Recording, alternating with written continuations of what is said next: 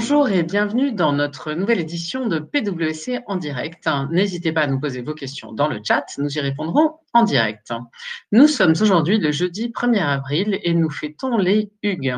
C'est aussi le jour des poissons d'avril. Ses origines restent obscures, mais la tradition de faire des farces existe dans plusieurs cultures depuis l'Antiquité et le Moyen Âge. En 1976, le 1er avril, c'est le jour que Steve Wozniak et Steve Jobs choisissent pour fonder la société d'informatique Apple. Et en 1938, c'est l'invention du Nescafé dans l'actualité aujourd'hui. L'égalité homme-femme, ça n'est pas pour tout de suite. Hein. La crise sanitaire a repoussé de 36 ans la date où celle-ci est supposée être atteinte, selon le rapport annuel du Forum économique de Davos, hein, publié cette semaine. S'approvisionner en énergie au milieu de la nature, hein. ce sera bientôt possible. Au Danemark, la start-up KiteX a développé une éolienne facilement démontable destinée aux particuliers. Environnement toujours, une étude montre que le vélo est dix fois plus important pour atteindre le net zéro dans les villes que les véhicules électriques. À propos de vélo, euh, grâce au coup de pouce gouvernemental lancé en mai dernier, 1,9 million de vélos ont été réparés. Énorme succès donc. Avis aux amateurs, la série mythique Game of Thrones sera adaptée au théâtre sous les feux de Broadway. Patience, hein, c'est pour 2023. Culture encore, Villeurbanne a nommé capitale française de la culture. C'est la première année qu'un tel label est décerné par le ministère de la Culture. Il est assorti d'un financement d'un million d'euros. Alors que les attaques cyber se multiplient, dernière victime en date, euh, Pierre Fabre, le ransomware est en tête des priorités des États-Unis en matière de cybercriminalité. Place maintenant à notre sujet du jour. Comment organiser son assemblée générale en cette période de crise sanitaire? De nouvelles ordonnances sont venues modifier, prolonger et donner des précisions sur certaines mesures déjà mises en place en 2020 afin de tenir son assemblée générale en cette période incertaine. J'ai le plaisir d'accueillir pour nous en parler aujourd'hui Alice Gay-Mirandel, avocate en droit des sociétés, et Frédéric Danos, professeur des universités, spécialité en droit des sociétés. Bonjour à tous les deux. Bonjour. Bonjour. Alors, une première question, euh, Alice. Donc, euh, les, dispositifs qui ont été mis en place euh, l'année dernière, notamment en, ce qui concerne l'approbation des comptes, est-ce qu'ils sont toujours valables et toujours en place?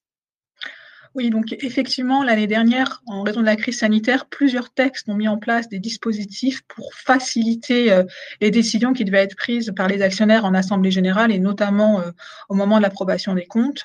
Parmi ces textes, il y avait notamment une ordonnance qui venait euh, proroger les délais dans lesquels euh, les comptes annuels devaient être arrêtés et approuvés par les associés. Ce qu'il faut savoir, c'est qu'aujourd'hui, cette ordonnance n'a pas été prolongée. Donc aujourd'hui, si vous clôturez typiquement vos, vos comptes le 31 décembre 2020, vous devrez les approuver au plus tard le 30 juin 2021, si c'est bien ce qui est prévu à vos statuts ou ce qui est imposé du fait de la forme de votre société. Euh, par contre, s'agissant effectivement euh, de l'ordonnance du, euh, de mars 2020, l'année dernière, numéro 321, celle-ci a bien été prorogée ainsi que son décret, et elle a plus qu'été prorogée puisqu'elle vient aussi, elle a été modifiée et complétée dans son dispositif par une ordonnance du 2 décembre 2020 et un décret lui aussi du 18 décembre 2020. Donc les nouveautés principales de ces textes 2020 se concernent notamment le huis clos. Donc le recours à l'Assemblée générale en huis clos est toujours possible, mais les conditions euh, sont un peu plus strictes euh, cette année. En ce qui concerne le recours à la visioconférence et à la tenue de l'Assemblée générale en visioconférence, c'est toujours possible de tenir de manière dématérialisée son Assemblée, euh, et c'est d'autant plus possible que justement le recours au vote par correspondance a été étendu par les textes de 2020 à l'ensemble des sociétés, quand bien même il n'existerait pas de texte légal qui viendrait régir les modalités de ce dispositif. S'agissant des consultations écrites, les textes 2020 viennent aussi étendre la possibilité de recourir à ce dispositif à l'ensemble des sociétés, euh, sauf pour euh, les sociétés cotées. Enfin, s'agissant peut-être euh, des dernières petites nouveautés relatives à ces textes de 2020, ils viennent faciliter la communication entre les associés et la société, notamment la communication par email qui devient de plus en plus facile, notamment par exemple pour transmettre ses intentions de vote ou pour transmettre l'information qui est due aux associés. Merci beaucoup. Et alors, du coup, à qui et jusqu'à quand est-ce que ce dispositif est, applicable? Euh, Alors, ces textes euh, ont une portée très large puisqu'il s'applique à toute entité euh, qui, est dotée ou non de la personnalité morale à partir du moment où elle est de droit privé. Elle va s'appliquer à toute forme de décision, aussi bien les assemblées générales d'approbation des comptes, mais aussi tout type d'autres décisions plus ordinaires ou plus exceptionnelles. Les mesures ont été prorogées jusqu'au 31 juillet 2021, c'est-à-dire que les règles qui sont prévues par les textes et les ordonnances euh, vont s'appliquer aux réunions qui seront tenues jusqu'au 31 juillet 2021. Donc, si vous convoquez, attention, une assemblée le 20 juillet 2021 pour une assemblée devant être tenue le 13 août, par exemple, 2021, vous ne pourrez pas bénéficier euh, des dispositifs de l'ordonnance puisque c'est bien la date de l'assemblée générale ou de la réunion qui doit être prise en compte. Euh, et c'est pareil, attention, c'est pas parce que ces mesures sont prorogées jusqu'au 31 juillet 2021 que vous avez la possibilité euh, d'approuver vos comptes euh, jusqu'au 31 juillet 2021. Comme j'ai dit précédemment, les délais d'approbation des comptes n'ont pas été reportés et les mesures s'appliquent à toutes les dispositions et non pas seulement aux, mesures d'approbation des comptes. Merci Alice pour ces précisions. Et, maintenant, je me tourne vers toi, Frédéric, puisque j'aimerais bien savoir concrètement comment ça va se tenir, ces assemblées générales. Alors, comme Alice l'a indiqué, on peut tenir les AG soit à huis clos, soit en présentiel. Lorsqu'on tient euh, l'Assemblée générale en présentiel, on peut le faire avec la présence physique euh, des associés ou des actionnaires, mais avec euh, le risque qu'il y ait des mesures sanitaires qui restreignent les déplacements ou la participation à des rassemblements, comme ça va, il semble que ce sera le cas avec les mesures annoncées par le président de la République. Mais et ça, c'est une possibilité qui a été étendue à toutes les sociétés, toutes les formes sociales. On peut tenir une assemblée générale en présentiel par visioconférence ou par conférence téléphonique. Et donc, ça, c'est la spécificité. On peut avoir une, une, assemblée générale en présentiel, mais qui est complètement dématérialisée. Cette décision de dématérialiser l'assemblée générale est prise par l'organe qui est compétent pour euh, convoquer cette assemblée générale. Et euh, l'Assemblée générale en visio ou en, conférence téléphonique peut s'appliquer à tous les types d'assemblées et quel que soit euh, l'ordre du jour et l'objet de l'Assemblée, notamment l'approbation des comptes. Dans la convocation, il faut simplement euh, mentionner les informations relatives aux modalités de connexion ou de participation à distance pour que les associés ou les actionnaires puissent y participer.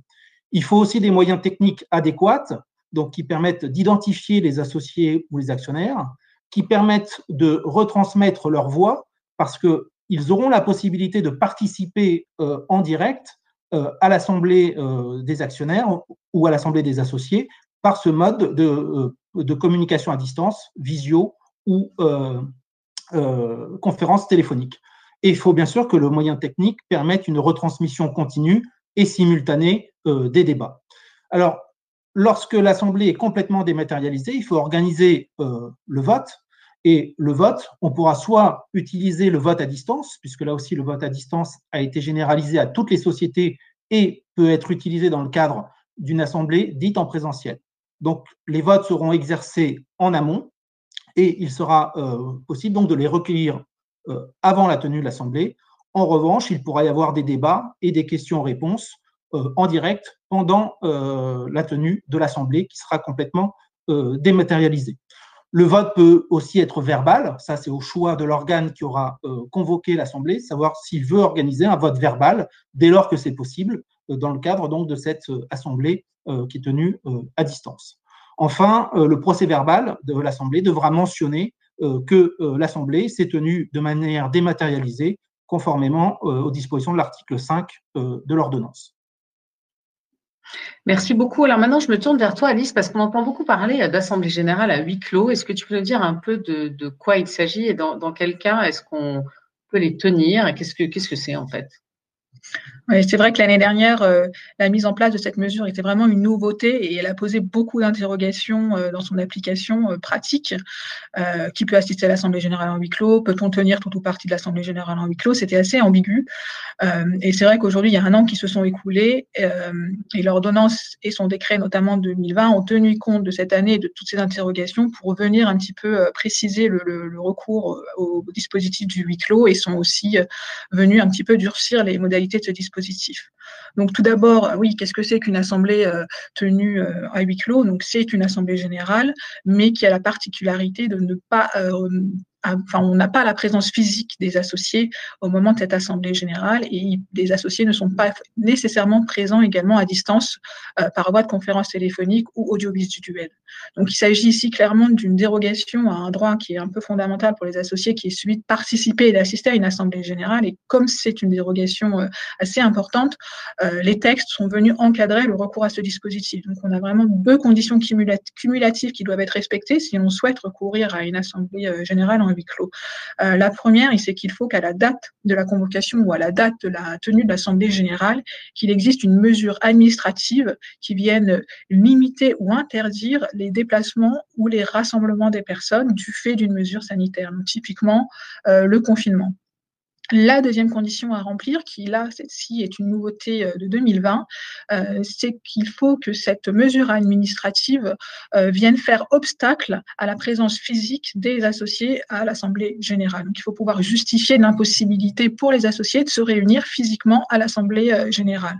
Donc cette dernière condition doit s'apprécier in concreto, c'est vraiment, elle doit s'apprécier au regard de votre société et au regard des conséquences de la crise sanitaire sur justement les modalités et les habitudes que vous aviez avant la crise sanitaire pour réunir votre assemblée générale. Par exemple, il faudra notamment regarder euh, combien de personnes avaient l'habitude de se réunir euh, et si vous êtes effectivement vraiment dans la possibilité de réunir une, réunion physique. Donc là, effectivement, avec euh, les mesures qui ont été annoncées hier, il semble que cette condition sera, sera, sera, sera remplie. Euh, ce qu'il faut savoir aussi sur le dispositif à huis clos, c'est qu'il s'applique également aussi bien euh, aux associés, mais aussi aux, commissaires aux comptes ou encore aux instances représentatives du personnel qui vont eux aussi euh, être convoqués à cette assemblée générale à huis clos. Et alors, Frédéric, concrètement, donc si ces conditions qu'Alice vient de nous exposer sont remplies, comment est-ce qu'on tient une assemblée générale à huis clos? Alors la spécificité de l'Assemblée générale à huis clos, comme Alice l'a dit, c'est qu'il n'y a pas de participation euh, physique euh, des membres de l'Assemblée, donc des associés euh, ou des actionnaires.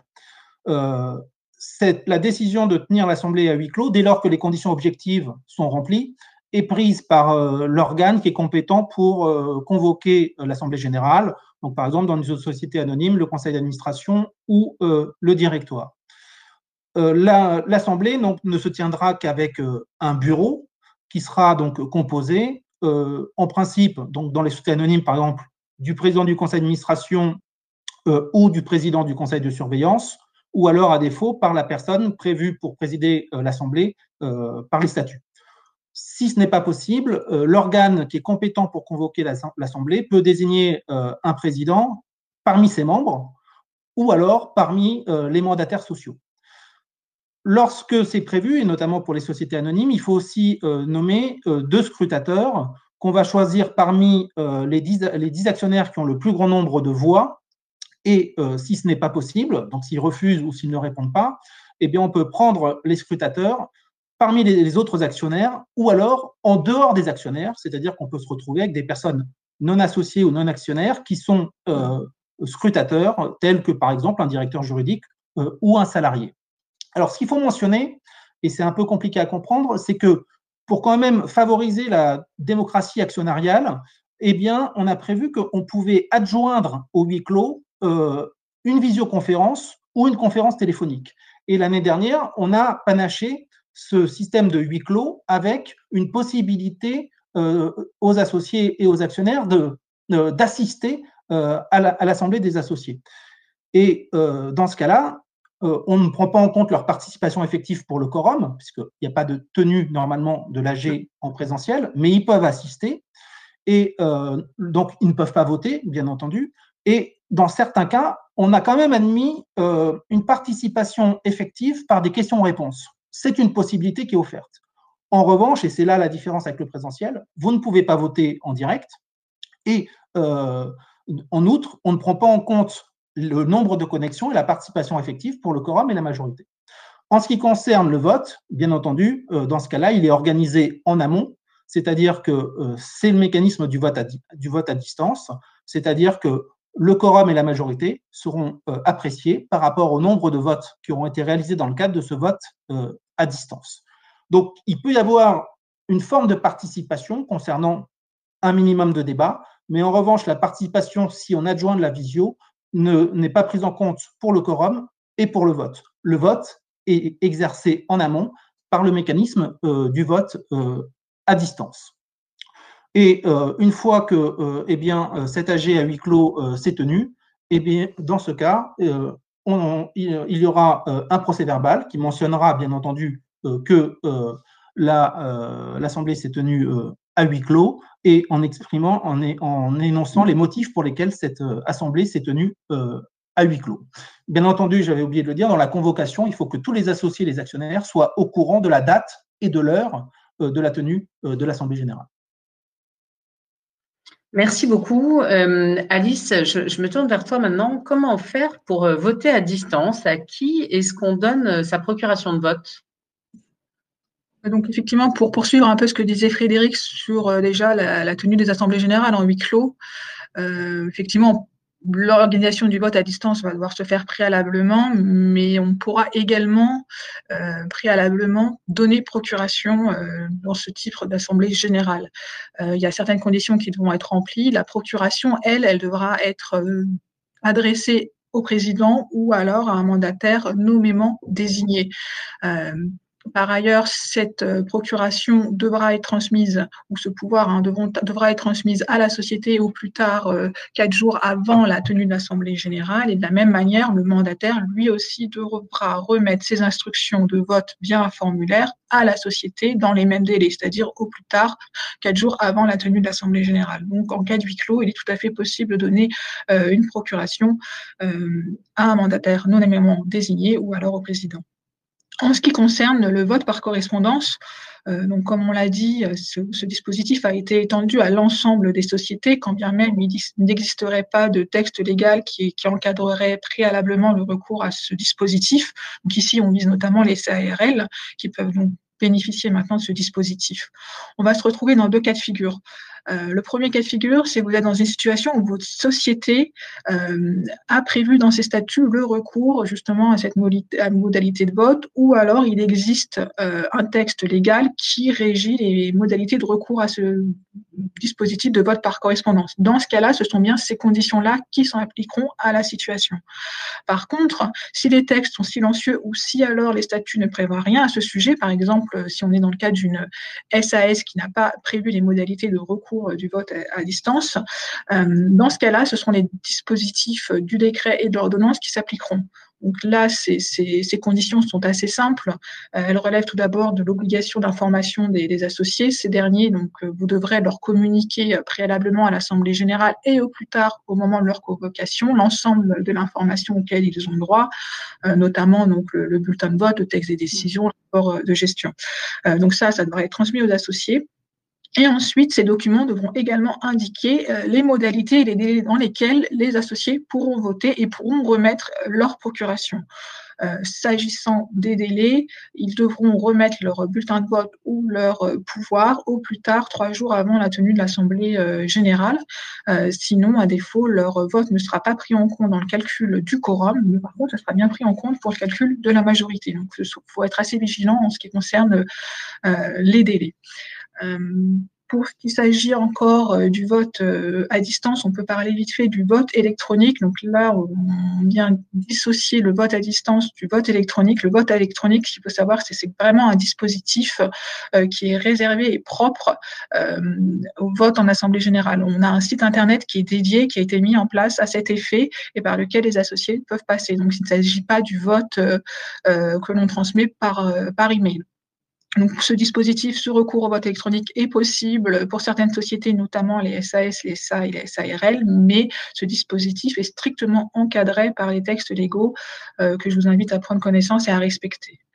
Euh, et pour finir, euh, quand même sur le recours au vote par correspondance, pardon, et euh, tout ce qui est recours aux moyens dématérialisés, je ne peux que conseiller à tous ceux qui nous écoutent, c'est si vous ne l'avez pas déjà fait, pensez à modifier vos statuts, si la loi vous permet, hein, modifier vos statuts de manière à prévoir justement le recours à tous ces procédés dématérialisés, le vote à distance ou encore la transmission des informations par email, ce qui vous permettra effectivement d'être un peu plus sécurisé sur le futur et de ne pas dépendre d'une éventuelle prorogation de l'ordonnance de, mars 2020.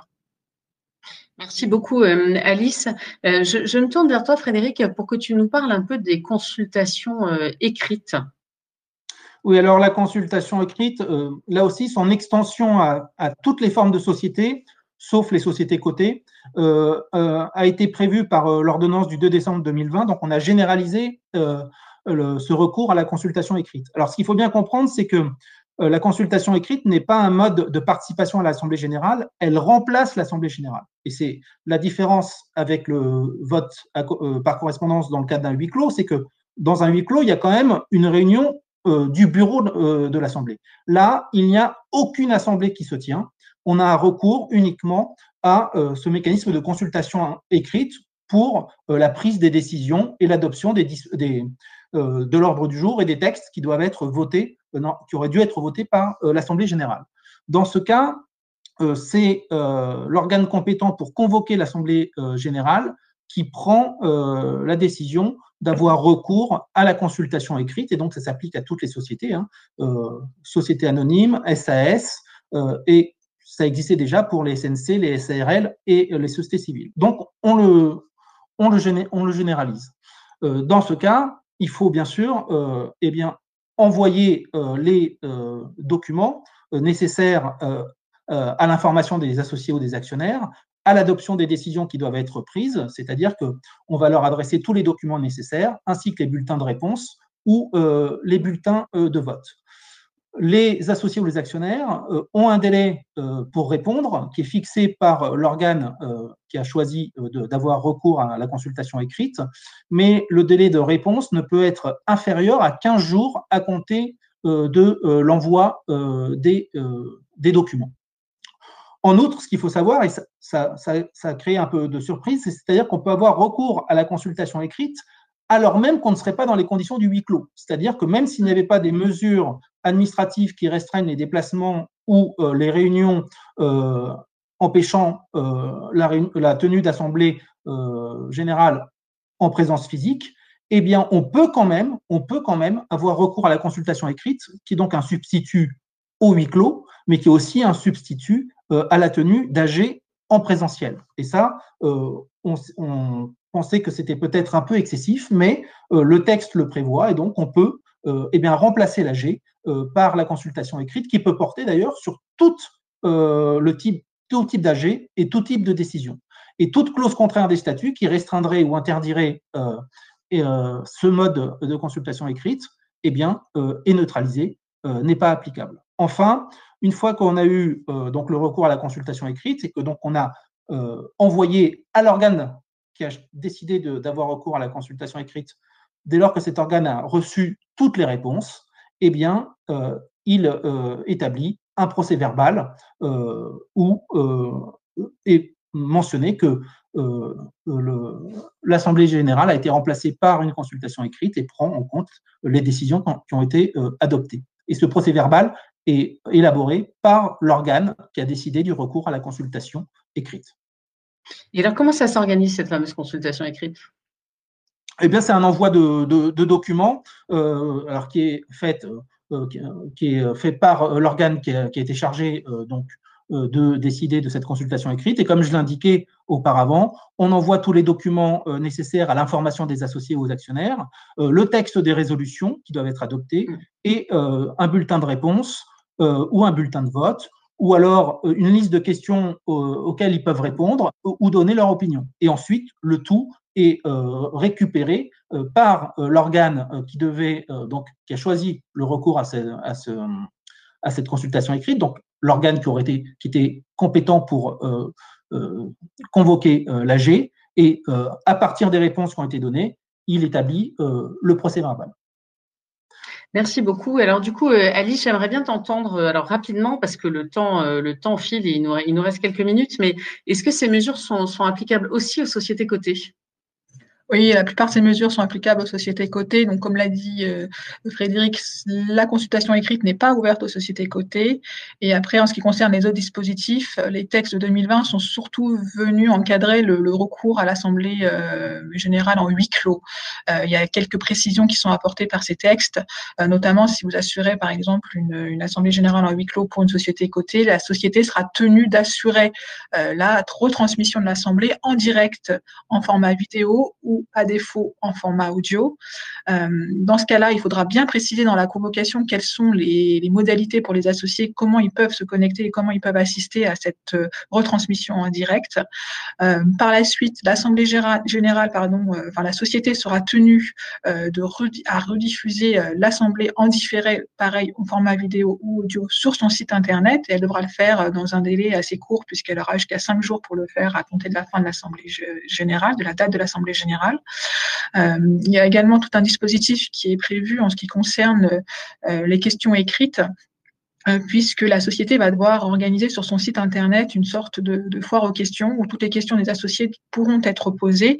Et la société devra y y répondre euh, à toutes ces questions, euh, quoi qu'il arrive, et en tout état de cause, elle devra euh, tenir compte de ces questions au moment de la tenue de l'Assemblée générale si les questions ont été posées au moins deux jours avant la tenue de l'Assemblée générale. Par la suite, une fois que l'Assemblée générale a bien été tenue, il sera possible de publier toutes les réponses sur le site Internet. C'est pareil, là aussi, dans un délai de cinq jours qui suivra la, la, date de l'Assemblée générale. Voilà, j'ai été rapide, mais grosso modo, c'était là les principales nouveautés. Merci beaucoup. Frédéric, je me tourne vers toi euh, parce que finalement, est-ce que même dans les circonstances actuelles, on peut tenir une assemblée générale en physique? Ça semble dingue de se dire qu'on se pose cette question, mais est-ce qu'on peut encore le faire? Alors, en théorie, oui, euh, mais avec le renforcement des mesures de restriction annoncées par le président de la République euh, hier soir, et qui étant ce renforcement des mesures à l'ensemble du territoire, il y a beaucoup de situations dans lesquelles il sera plus possible en tout cas pendant le mois qui vient, puisque c'est annoncé pour un mois, mais bon, ça sera peut-être prolongé, euh, de tenir une assemblée euh, générale en physique, puisque par exemple, les déplacements interrégionaux sont, interdits. Donc, si vous avez des, associés ou des actionnaires qui sont répartis sur l'ensemble du territoire, euh, là, ça, ne sera plus possible. En plus, dans le cadre des mesures renforcées, Normalement, on a le droit euh, à des déplacements dans un rayon de 10 km, mais normalement, c'est limité à la promenade ou à l'activité physique individuelle. Donc, est-ce qu'on peut aller se déplacer dans le rayon de 10 km pour assister à une AG Ce n'est pas certain. Il y a aussi la possibilité, en théorie, de participer à des euh, réunions ou à des, rassemblements dans l'espace public ou dans des lieux ouverts au public à moins de 6 personnes. Ça, c'est maintenu. Mais alors, est-ce que le lieu d'une AG est un espace euh, ouvert au public? Ça dépendra des situations. Il faut qu'il y ait donc moins de six associés. S'il y a plus de six associés, on a un problème parce qu'il faut assurer le principe d'égalité entre les associés ou les actionnaires. Donc, euh, on voit qu'il euh, y a toute une série de questions. Si euh, l'AG devait avoir lieu au siège social de la société, a priori, ce n'est pas un lieu ouvert au public, mais je pense qu'on va retrouver cette limite peut-être de six personnes. En tout cas, la direction générale du Trésor considérait que cette limite de six personnes s'appliquait. Donc, dans les faits, euh, par une application in, concreto, ça sera très dur de tenir, en tout cas dans le mois qui vient, une assemblée générale euh, en présence physique. Merci beaucoup. Euh, un, grand merci à tous les deux d'être venus nous parler aujourd'hui euh, de, comment organiser nos assemblées générales dans cette période pour le moins incertaine.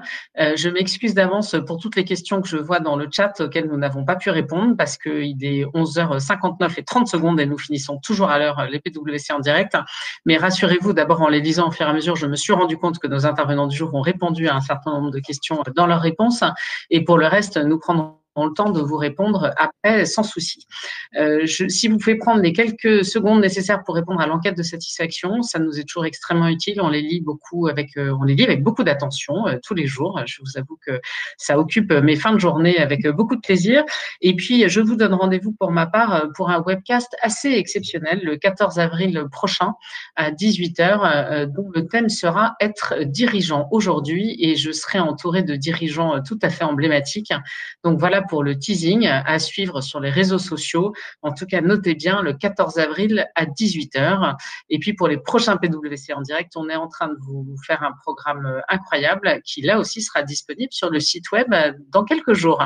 Il me reste à vous remercier euh, Frédéric et Alice d'être venus aujourd'hui sur PWC en direct. Et un grand merci à vous, chers auditeurs, de nous être toujours aussi fidèles et une excellente journée à tous. Merci beaucoup. Merci, au revoir.